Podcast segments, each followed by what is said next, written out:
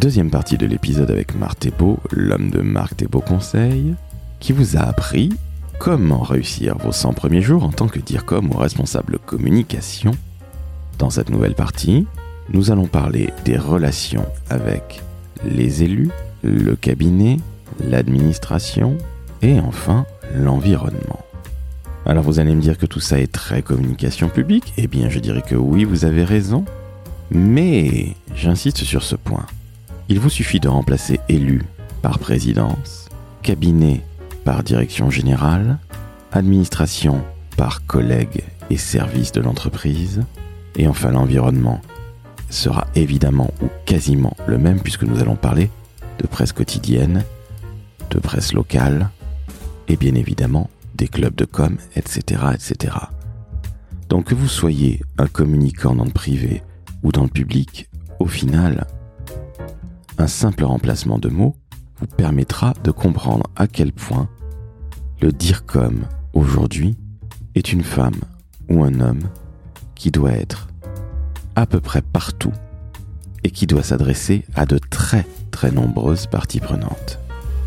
D'aucuns diront que c'est épuisant, d'autres diront comme moi, à l'inverse, que c'est absolument passionnant. Je suis Laurent François, fondateur et dirigeant de l'agence Maverick, et je vous l'avoue, ce second épisode avec Marc Thébault, qui a coécrit Je prends mes fonctions de responsable communication publique, est une véritable masterclass. Donc prenez des notes et écoutez bien, et je vous garantis que vous réussirez votre intégration dans ce nouveau poste de DIRCOM qui est le vôtre. Si vous n'êtes pas encore DIRCOM, eh bien justement, prenez des notes pour le devenir. Très Très bonne écoute de cette seconde partie en compagnie de Marc Thébault, l'homme de Marc Thébault Conseil.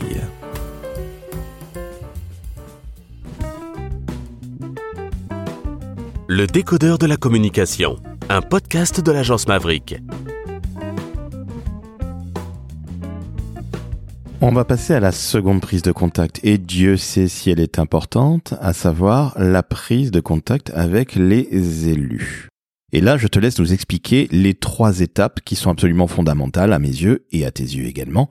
Je te laisse tout nous dire, Marc. Oui, alors je vais pas en, dire trop, sinon vous personne va acheter le livre, donc c'est pas bien.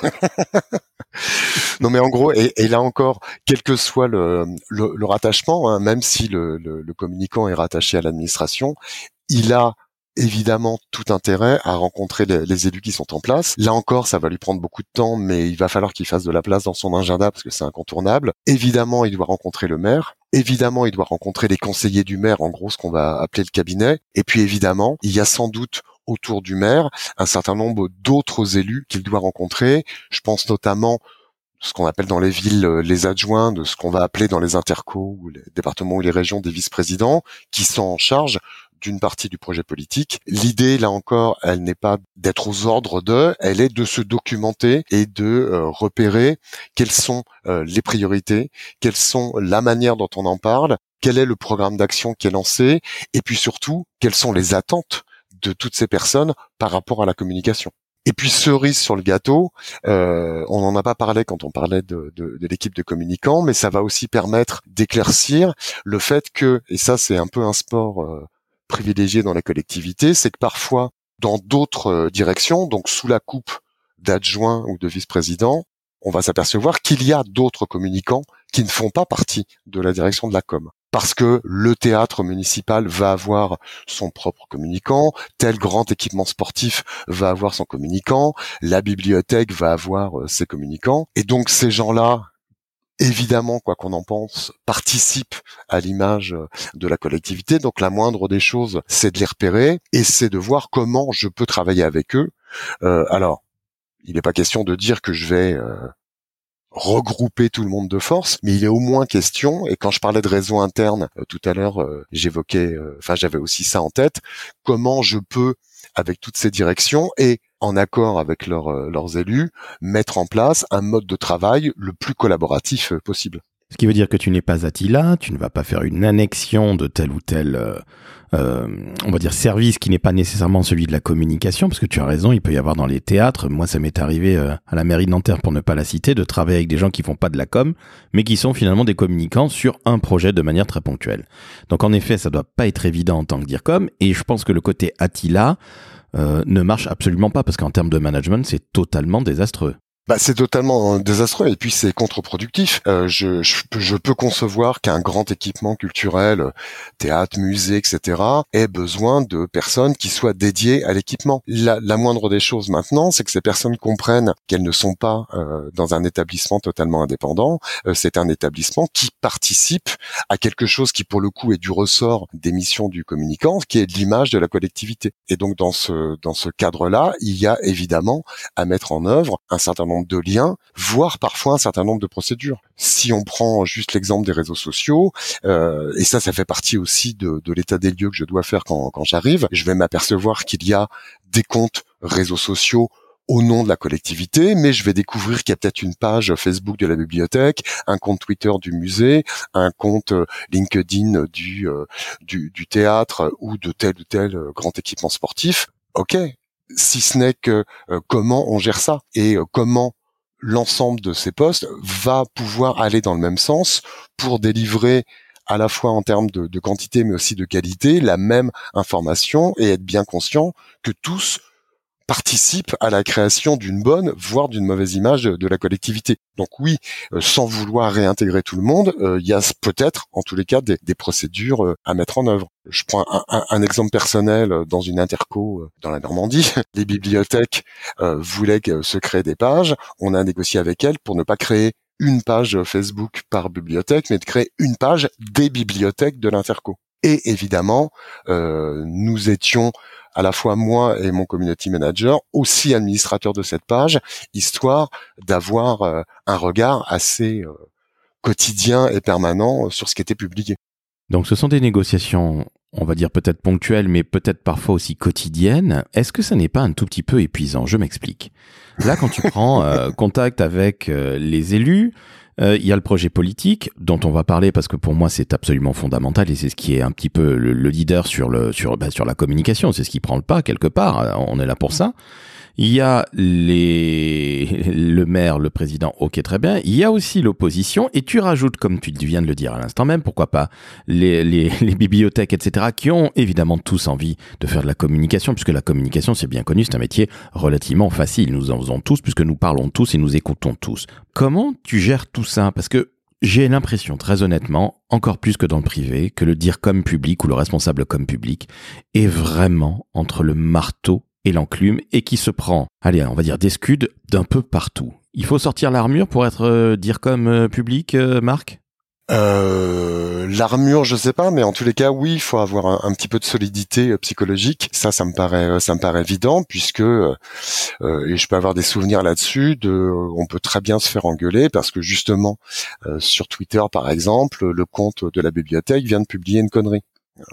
Et euh, c'est pas la bibliothèque qui se fait engueuler, c'est nous qui nous faisons engueuler et c'est nous qui avons la charge de, de réparer le machin. Donc oui, euh, euh, il faut avoir un, un, taux de zénitude euh, assez élevé. Voilà, mais on en revient à ce que je disais au départ. Le, la, qualité d'un communicant dans son champ professionnel, elle doit aussi s'appliquer à sa puissance à la fois de négociation, mais aussi de fédération et de rassemblement. Et surtout, si je reprends le cadre du livre, dans, ces 100 premiers jours, il y a certainement à montrer en quoi notre arrivée ne va pas sonner euh, le glas de l'autonomie, mais va plutôt sonner euh, le rassemblement autour d'un projet commun, et en quoi moi, nouvel arrivant, je vais être une plus-value pour tous les gens qui font de la communication, qu'elle soit dans mon équipe ou qu'elle soit éparpillée dans un certain nombre de services. Donc l'idée, c'est de voir et de prouver que ils ont tout à gagner à être dans le mode collaboratif.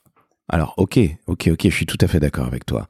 Mais vu la multiplication des contacts, la multiplicité des individus et évidemment de leur personnalité, franchement, tes 100 premiers jours, euh, ça ressemble à, je sais pas, une sorte de marathon que tu cours au quotidien. Sincèrement, c'est épuisant, pardonne-moi de dire ça, hein, d'insister aussi lourdement, mais ça m'a l'air d'être les, les, les, pas les 12 travaux d'Hercule, mais pas loin.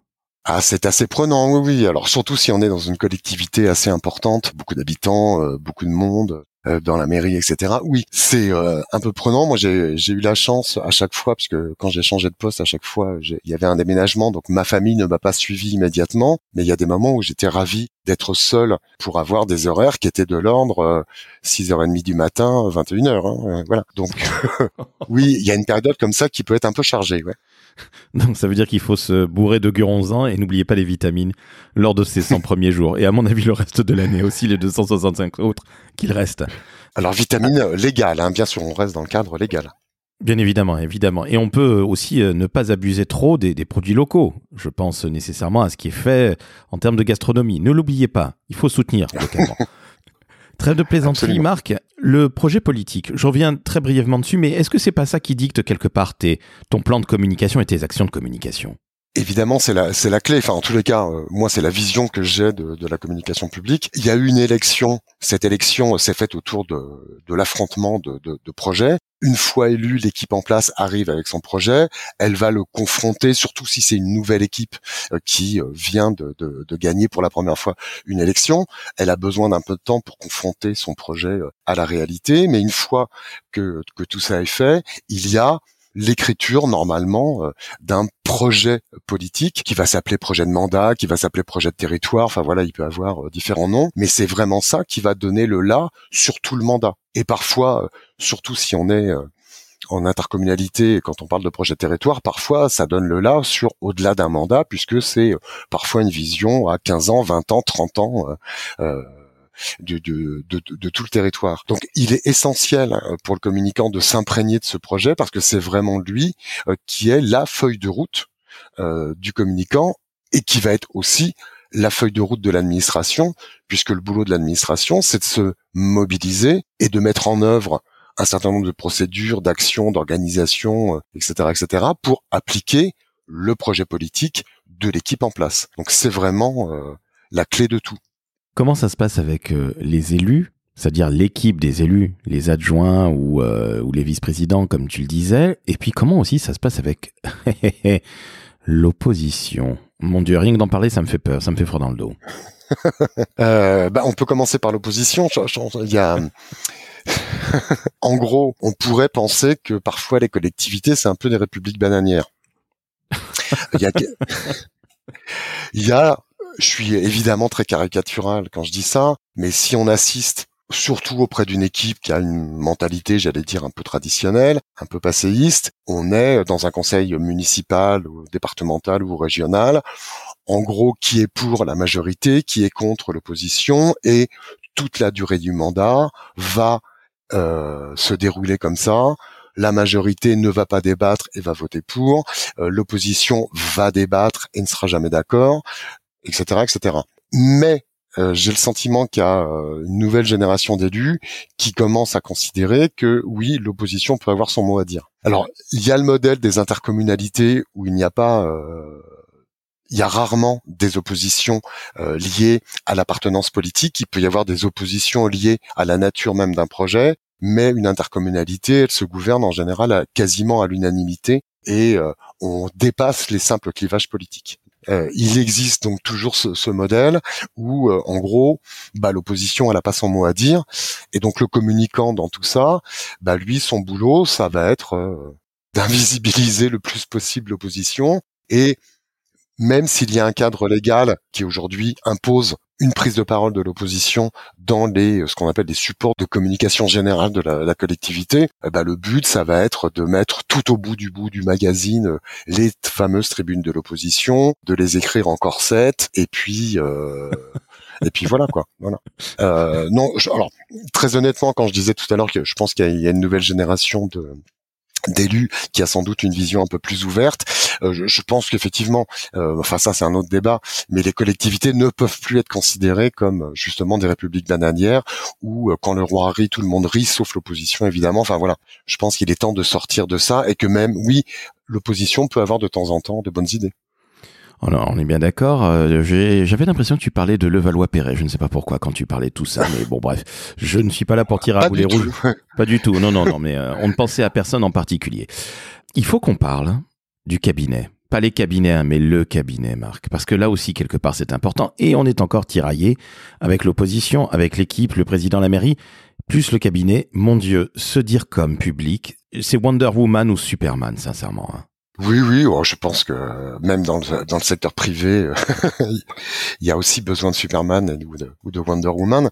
Le, cabinet, c'est vraiment euh, un interlocuteur euh, incontournable dans le travail, j'allais dire presque quotidien d'un directeur de la communication, le, but du cabinet, c'est de à la fois de valoriser, mais aussi de protéger les élus. Euh, c'est celui qui va être plutôt dans la culture du risque et parfois avec une vision du monde assez opposée ou par rapport au communicant, le communicant est normalement plus dans la culture de l'opportunité que dans la culture du risque. Donc si je caricature là encore, hein, le cabinet il est plutôt dans si t'es pas avec nous t'es contre nous. Euh, le communicant normalement il est un peu plus euh, un peu plus ouvert. Néanmoins euh, le, le, travail il doit être totalement en lien avec le cabinet puisque j'ai besoin moi en tant que communicant d'avoir ce lien avec le cabinet qui va lui m'alimenter de la vision politique, de des priorités, euh, et qui va aussi m'alimenter euh, sur des, des éléments qu'on appelle, alors parfois les journalistes quand ils en parlent, c'est assez péjoratif, des éléments de langage, euh, mais c'est la manière dont il convient de parler du projet politique, dont il convient de, parler de, de, telle ou telle priorité. Et il y a évidemment euh, le, cabinet très en amont de l'action, mais aussi très en aval de l'action, puisque ça va être dans la plupart des cas, le point de passage obligé pour la fameuse validation du, projet. Je viens de faire un magazine, je fais un communiqué de presse, je fais une affiche. Euh, évidemment, tout ça, avant d'être communiqué à l'extérieur, doit être validé et dans 98% des cas, tout ça passe entre les mains du cabinet. Alors après, tout dépend de la relation quotidienne et, humaine qu'on a avec le cabinet. Parfois, la validation, elle va prendre 30 secondes. Parfois, euh, le DIRCA veut dire non mais laissez tomber, c'est bon, euh, allez-y.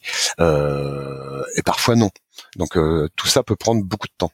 Comment est-ce que tu as géré ça, toi, dans tes différentes expériences lorsque tu étais en collectivité territoriale? Comment tu as géré ça? Parce que ce que tu nous dis là, très honnêtement, hein, moi qui ai évidemment beaucoup plus l'habitude du privé, je me dis, mais mon Dieu, je dois faire valider par 150 clients internes.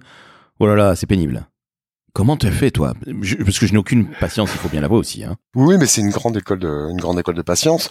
Moi, j'étais à, à plusieurs écoles, sans le nommer. Euh, un de mes premiers patrons euh, d'origine corse, euh, d'une ville qui s'appelle ici les M, euh, il voulait il voulait tout voir.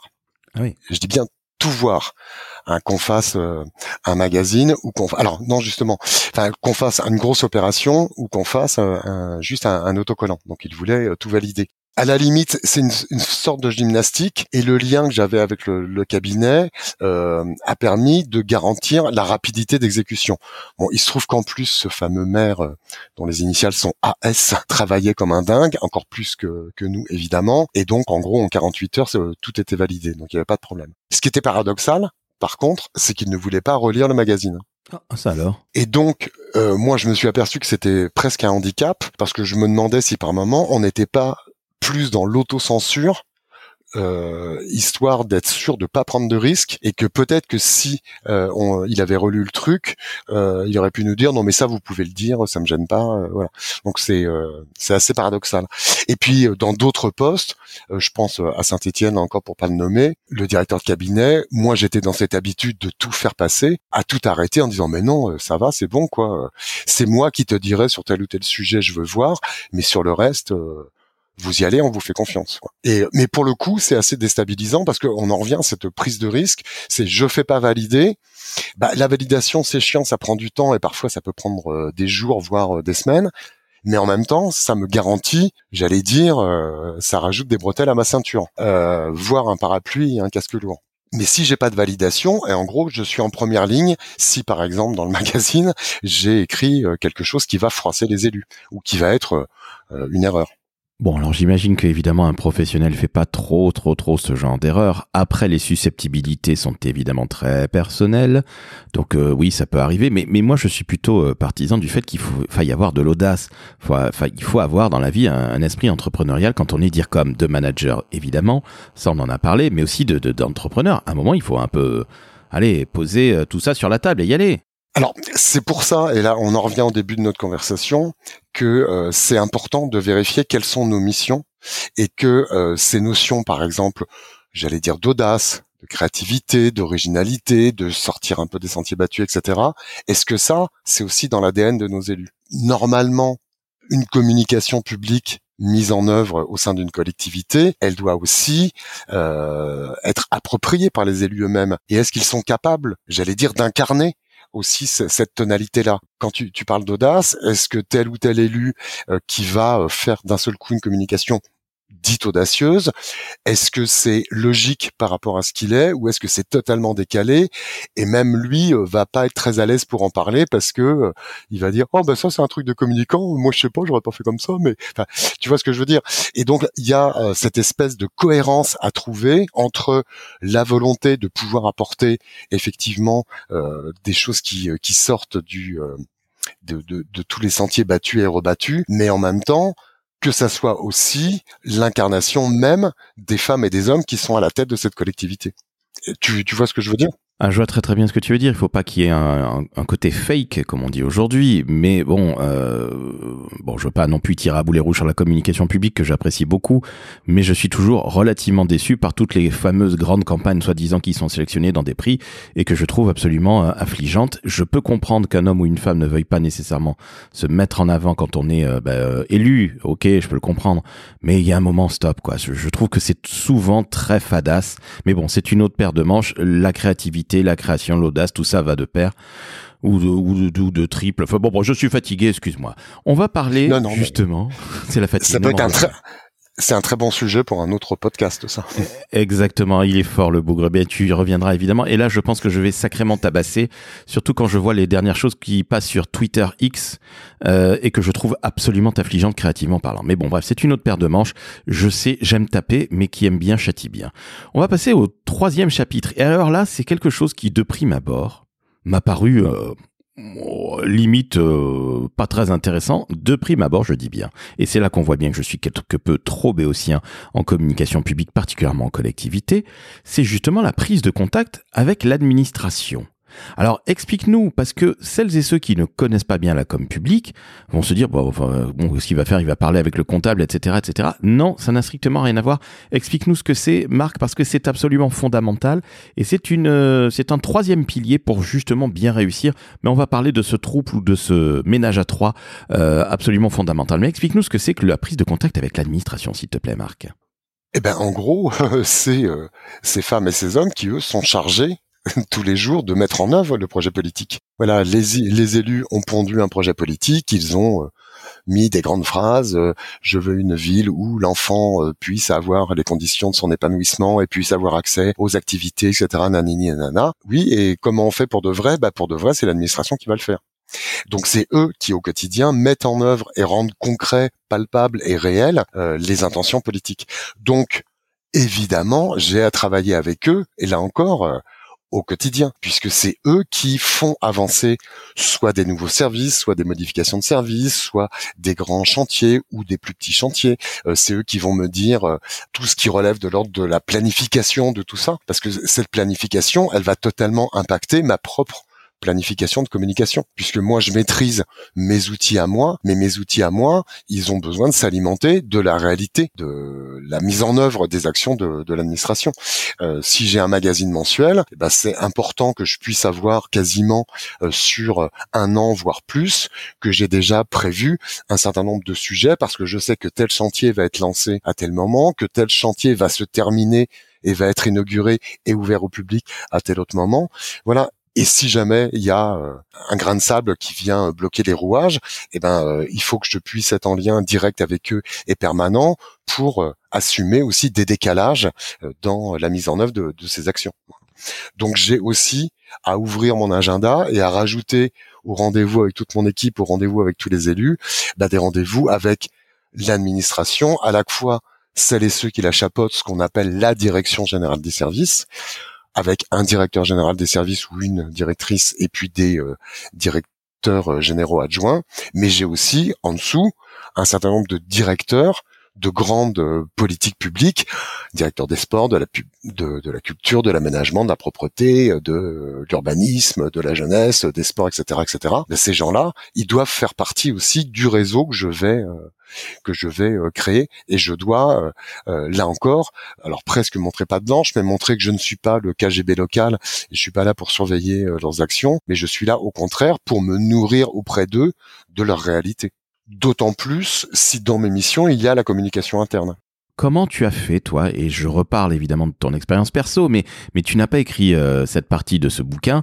euh, bah, sans avoir d'expérience. Et Dieu sait si elle est grande. Mais justement, comment tu te faisais accepter par ces gens-là? Parce que si, évidemment, tu fais de la com interne, et évidemment, la question ne se pose pas, il faut aller voir les collègues hein, des autres directions, la DGS en, premier lieu. Mais comment tu te fais accepter par ces gens-là? Parce que encore une fois, tu n'es pas euh, Attila, tu n'es pas le dire comme qui arrive, c'est moi euh, que voilà, donc euh, prosternez-vous, c'est tout sauf ça. C'est quoi tes tips que tu que tu donnerais? Alors évidemment, rencontrer tout le monde, certes, donc ça te rajoute encore 150 rendez-vous, mais t'as quoi comme tips que tu pourrais nous, nous donner pour se faire accepter et adopter encore une fois euh, quasi illico et quasi immédiatement? Oui, oui, euh, je, vais revenir, euh, on l'a déjà dit plusieurs fois, mais euh, comment je peux appliquer à moi-même mes, mes qualités professionnelles de communicant? J'ai à me vendre auprès de, de, de mes collègues et j'ai à, à, créer un climat de, de, confiance et un climat de bénéfice mutuel. Euh, moi, je vais vous apporter, chers collègues, un certain nombre de choses qui vont pouvoir valoriser votre travail et celui de vos agents. Et vous, vous allez m'apporter de la matière, vous allez m'apporter une intelligence professionnelle et j'ai absolument besoin de vous entendre pour euh, alimenter tout ça. Donc c'est vraiment un marché gagnant-gagnant pour montrer que je ne suis pas surtout si je suis rattaché au cabinet, je ne suis pas là pour les surveiller. Et s'ils me font part euh, d'un problème sur un chantier, mon job n'est pas de foncer dans le cabinet, euh, dans le bureau du directeur de cabinet pour dire, eh dis donc, euh, dans tel service, ça vient de merder, je t'en informe immédiatement. Non, voilà, je je suis pas le, le poli de bureau, je suis aussi un collègue comme les autres, au même niveau euh, symbolique que les autres et euh, ils ne sont pas mes subordonnés, je ne suis pas non plus euh, leur subordonné, mais on est d'égal à égal. Ok, donc ce qui veut dire que encore une fois, tu n'arrives pas en disant regardez à quel point je suis beau, je suis belle, c'est moi le plus fort, c'est moi qui maîtrise la communication et je ne suis pas non plus l'oreille de Moscou. Il faut bien le rappeler. Alors merci à toi d'avoir euh, d'avoir euh, encore une fois euh, mis l'emphase là-dessus parce que je crois qu'il y a beaucoup de gens finalement qui sont des très bons communicants mais qui parfois manquent un peu de relationnel ou parce qu'ils n'ont pas beaucoup de temps, eh bien vont passer peut-être à côté de plein de choses. Et justement, la quatrième quatrième partie, quatrième chapitre, la prise de contact avec l'environnement. Et alors là, c'est super intéressant, parce que tu dis un moment, et ça rejoint quelque part ce que tu dis, créer et animer un réseau. Alors qu'est-ce que c'est donc? Dis-nous tout. Ben, euh, le communicant, il a besoin d'être en lien avec euh, son territoire. Et il a besoin d'être en lien pour savoir ce qui se passe sur le territoire, parce que ça risque d'être des choses que lui va avoir envie d'utiliser pour valoriser le territoire, surtout si euh, ces actions sont liées à une action de la collectivité. Imaginons, euh, pour être plus clair dans le, monde du développement économique, euh, si une entreprise réussit décroche un marché, fait une innovation, etc. Évidemment, si cette entreprise a bénéficié d'un certain nombre d'aides de la collectivité, j'ai besoin de savoir que cette entreprise a réussi, ce qui va me permettre évidemment de mettre en avant cette entreprise et évidemment de faire mon taf de communicant public, de mettre aussi en avant la politique d'aide publique menée par la collectivité. Tu vois le, tu vois le truc? Bien évidemment. Ça veut donc dire que le, le communicant a besoin de ce réseau, j'allais dire quasiment de de palpeurs sur le territoire, euh, de alors le palpeur, le mot est peut-être pas très très joli, mais en tous les cas, euh, de à la fois de euh, relais d'opinion dans le sens où ces gens-là vont être aussi possiblement des gens qui vont dans leur propre réseau à eux communiquer nos propres informations et démultiplier euh, nos informations, mais dans l'autre sens, ils sont aussi des apporteurs d'informations, des apporteurs de bonnes nouvelles ou des apporteurs euh, d'alerte, histoire euh, qu'on soit non pas totalement hors sol et uniquement centré sur la vie de l'administration et de la collectivité, mais bien centré au niveau du, du, territoire. Mais ils peuvent aussi être des apporteurs d'idées, ils peuvent aussi, euh, pourquoi pas, participer. Euh, on peut aussi imaginer qu'on crée une espèce de think tank euh, qui sur un rythme formel ou informel, régulier ou irrégulier, mais en tous les cas, qu'il y ait une dynamique comme ça un peu collective entre communicants publics et privés pour réfléchir à des choses où on a tous un intérêt commun à ce qu'elles soient réussites. Comment tu animes cette, ce réseau ou ce think tank? Parce que, ok, c'est très bien d'avoir euh, les gens qui vont être tes correspondants. J'allais dire tes indiques. Mon Dieu, que c'est mal choisi. C'est comme un peur. Mais tous ces gens qui finalement sont un, un, relais sur le, sur, le, sur le terrain, et je trouve que c'est en, en effet absolument fondamental pour savoir ce qui se passe, tout bêtement. Mais comment tu vas l'animer le réseau? Tu m'as dit des réunions qui sont plus ou moins formelles, qui sont plus ou moins marquées euh, dans les esprits tous les mois, tous les six ou sept euh, du, du mois, peu importe. Mais comment tu animes le réseau? Parce que là encore, ça demande une énergie absolument incalculable. Alors euh, de, l'énergie, j'en sais rien. Enfin oui, forcément, mais ça demande du temps. Évidemment, ça demande du temps. Alors on peut avoir des outils numériques qui permettent de gagner du temps et d'avoir un lien assez permanent, ça c'est clair. Mais oui, je, crois que c'est une contrainte qu'il faut qu'on se pose, de dire que soit parce que j'ai repéré des réseaux qui existent et dans plein de territoires, il existe des euh, clubs de la communication, des clubs de la presse, enfin des regroupements associatifs formalisés de, de communicants publics-privés annonceurs, prestataires, euh, journalistes locaux, etc., etc. Donc ça, on peut intégrer et en gros là, on a juste à suivre la vie de l'association. Mais si on crée son propre réseau, oui, il y a euh, du, temps à y consacrer et ce temps, euh, bah, parfois, c'est peut-être simplement vite fait un déjeuner ou un, plateau repas, même pas très bon, mais en tous les cas entre midi et demi et 14 heures, on, on se voit une fois par trimestre, une fois par semaine, j'en sais rien. Voilà pour moi, c'est vraiment là encore le, boulot de communicant. Moi, j'ai, enfin, j'ai eu l'occasion de le dire dans d'autres podcasts. Pour moi, le premier boulot d'un communicant, c'est pas de faire de la promotion, c'est de créer du lien et de maintenir ce lien. Donc, l'idée, eh ben, c'est euh, de tisser ce lien et de l'alimenter le plus possible en tenant compte de, évidemment, de ses contraintes de temps, de son agenda, etc., etc. Mais c'est impératif. C'est le baba de notre travail, mais euh, souvent on l'oublie en se cachant derrière des mots à deux balles du style stratégie ou des conneries comme ça. Pardonnez, pardonnez-moi. Bref, on va aborder la stratégie euh, dans un autre podcast et je vous avoue que je suis un petit peu déjà énervé rien qu'à l'idée d'y penser, même si c'est fondamental. la presse locale. Alors là, alors là, alors là, on va dire qu'on est plutôt euh, en dehors de, Paris et de l'Île-de-France, hein, même si dans les départements de grande couronne, il y a une presse locale, mais ça c'est vraiment quelque chose qui est basique.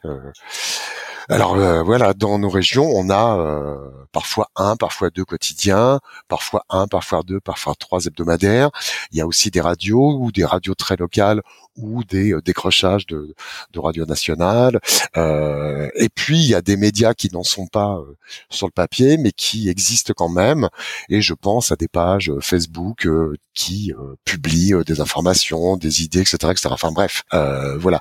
Mais la, la, presse locale, et notamment si dans l'émission du communicant il y a bien les relations presse, ça fait partie des incontournables. Parce que j'ai besoin de les connaître.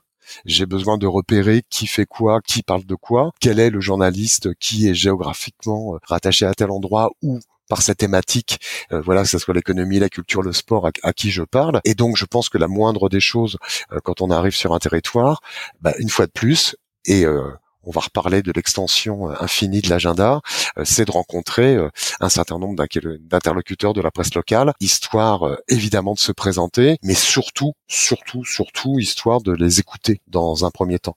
Hein, je, je, pense que j'écris là encore, c'est alors c'est pas une idée reçue, mais c'est vraiment un basique de la com. La première qualité d'un communicant, c'est l'écoute. Mais tous ces entretiens, que ça soit avec son équipe, avec les élus, avec l'administration avec le réseau qu'on veut créer ou avec la presse locale, c'est d'abord de les écouter. Qu'est-ce que eux pensent de l'administration que je, vais avoir à défendre, qu'est-ce qu'ils pensent du territoire, qu'est-ce qu'ils pensent de, des élus qui sont là, euh, qu'est-ce qu'ils pensent même des actions menées par euh, l'équipe de communication avant mon arrivée, etc. J'ai besoin d'écouter ça, et puis j'ai besoin d'écouter comment eux, ils auraient envie de travailler avec moi. L'idée, c'est vraiment de rester professionnel, mais c'est comment être plus professionnel en répondant aux attentes de, la presse locale. Alors j'allais te dire, est-ce que l'idée c'est pas de, faire du copinage à gogo Bon, tu viens de répondre, évidemment. Bon, je pense qu'il y a. Un ah oui, alors ça. Oui, oui, euh, autant euh, je défends euh, le, une proximité communicant relation presse, mais une proximité professionnelle. Hein, on, on, est bien d'accord. Et moi, j'ai jamais cherché à copiner avec des journalistes, et je pense que un certain nombre de journalistes n'ont pas non plus cherché à copiner avec moi. ça, c'est c'est affreux parce que surtout, enfin là encore, c'est ça pourrait être un, sujet complet de podcast, parce qu'il y a bien un moment où professionnellement, il va y avoir un incident qui fait que la presse va s'en emparer et va faire un article négatif. Et est-ce qu'on croit, est-ce qu'on a l'illusion que c'est par le copinage que je vais appeler eh, Dis donc Robert, tu déconnes, c'est quoi cet article? Enfin, il y a ça, on voit ça dans les mauvaises séries ou, dans les mauvais films. En tous les cas, ça, ça fonctionne pas. La seule manière de résoudre ce type de problème, c'est de rester strictement professionnel. Alors nous sommes bien d'accord, c'est aussi ça qui apporte ces lettres de noblesse à la communication. C'est-à-dire que la communication des années 80 ou 70 ou 60, que je n'ai évidemment pas connu, toi non plus Marc, justement c'était ce côté un peu chabrolien, un peu pénible, et justement notre crédibilité passe par le fait de ne pas être copain avec tout le monde. Puis à un moment, comme tu le dis très justement, il va y avoir un clash et tout le monde va être professionnel et faire son job. Hein Donc euh, le journaliste ne va pas écrire que des trucs sympathiques sur vous parce que vous l'amenez dans un resto sympathique ou que lors des événements, il y a toujours un excellent foie gras local. oh, j'en reviens toujours aux spécialités locales. Justement, le territoire. Le territoire, comment l'analyser? Alors ça, quelque part, c'est quelque chose d'absolument fondamental. C'est presque le truc par lequel j'aurais commencé avec l'équipe, évidemment, tu t'en doutes bien. Mais sentir le territoire, tel un élu, que l'on est une sorte d'élu de la communication, ça, c'est absolument fondamental. Même sentir, tu vois, je vais te dire l'accent, l'accent local. tu en parles, mais je, plaisante à peine. Pour moi, c'est absolument fondamental quand on est un vrai DIRCOM. On essaie de savoir où on met les pieds, on essaie de comprendre les gens, mais on essaie de comprendre aussi son territoire. Et toi, l'homme de Camp-la-Mer, l'homme d'ici les... l'homme de Saint-Étienne, tu sais ce que c'est, évidemment. Oui, alors euh, je gardais un peu de modestie quand même euh, dans, dans, tout ça. Euh, non, j'ai voulu mettre ce chapitre parce que évidemment, euh, il y a quelque chose et tu viens de le dire. Euh, notre mission, c'est pas de faire de la communication copier-coller euh, d'autres collectivités, de communication hors sol. On a à rentrer dans des codes de communication qui soient des codes identitaire, mais au sens positif du mot euh, identitaire. Il y a parfois une manière de parler, un langage, des mots, euh, des vocabulaires, euh, voilà, des, des, sujets qui font que je ne peux pas m'amuser comme le font certains collègues, telle autre collectivité à l'autre bout de la France a fait telle action, bah, je la copie-colle parce que je suis à 800 km et je pense que personne ne le verra. Oui, sauf que euh, voilà, c'est comme si on pouvait croire que la communication publique pouvait être totalement universelle et que ce qui se passe à Lille, Perpignan, à Brest ou à, à La Ciotat, c'est exactement la même chose. Non, c'est pas la même chose parce qu'il y a un contexte culturel, il y a un contexte, un contexte historique, il y a, y a un contexte humain qui est, qui est différent. Donc ça, c'est évidemment important de s'imprégner de ce territoire pour que la communication publique ne soit pas que celle de l'institution, mais en tous les cas soit celle de l'institution, mais mise aux couleurs du territoire. Et puis il y a aussi aujourd'hui cette notion euh, d'attractivité ou de marketing territorial, où il y a euh, un certain nombre aujourd'hui de communicants qui deviennent soit coacteurs, soit responsables de ce type de public, et que là, oui, évidemment, le gros boulot, euh, c'est d'aller euh, mener l'analyse du territoire, de ce qu'il est, de ses atouts, de ses faiblesses, etc., etc. Eh ben merci beaucoup à toi pour ces, ce magnifique ouvrage dont tu as écrit la deuxième partie. Donc, je le rappelle avec Joël Clérambeau et Fabrice Anguenot. Le titre du bouquin, c'est je prends mon poste de responsable de communication publique. J'aurais dû, je l'aurais appelé personnellement, je prends mon poste de dire comme public. Oui, monsieur. Voilà, et on rappelle que c'est aux éditions, enfin chez Territorial Édition. Magnifique Territorial Édition, donc bravo. Ces deux épisodes vont, à mon avis, aider beaucoup de gens qui prennent des responsabilités à la communication, qu'ils soient dire comme ou dire comme ou responsable comme. À mon avis, et c'est très clair, net et très précis. Et évidemment, dans certaines collectivités, il n'y a pas ce poste-là et peut-être même les rémunérations de fait. Mais en tout cas, vous qui êtes responsabilité de la com, si vous prenez ces nouvelles responsabilités, bien vous allez un peu mieux dormir grâce à Marc. Vous allez comprendre, évidemment, qu'il va falloir multiplier les rendez-vous. Hein, avec tout le monde, avec les élus, avec l'équipe, avec euh, les gens, euh, les collègues, si je puis dire, vous créez un réseau. Oui, vous allez faire du rendez-vous. Hein. Donc euh, vous avez intérêt euh, à être bon, à être en, pleine forme, faites du sport, hein n'abusez pas trop des spécialités locales. Mais sincèrement, Marc, je crois que c'est un bouquin absolument fondamental pour celles et ceux qui ont envie de réelle responsabilité dans la com. Donc je te remercie et te dis bravo. Merci encore. Chers auditrices, chers auditeurs, vous allez mettre 5 étoiles sur Apple Podcast, 5 étoiles sur Spotify. Vous allez évidemment acheter, je le répète, je prends mon poste de responsable communication publique que Marc a coécrit avec Fabrice Anguenot et Joël Clérambeau. Donc on les salue, Fabrice et Joël. Et puis vous pouvez aussi vous abonner au podcast Le Décodeur de la Communication, le meilleur podcast sur la communication, qu'elle soit publique ou privée, parce que finalement, nous sommes tous des communicants, que nous soyons en collectivité ou en grandes entreprises. C'est beau ce que je viens de dire, on dirait Miss France. Merci à toi Marc, je te dis à très très vite dans le décodeur. Ciao ciao. À bientôt.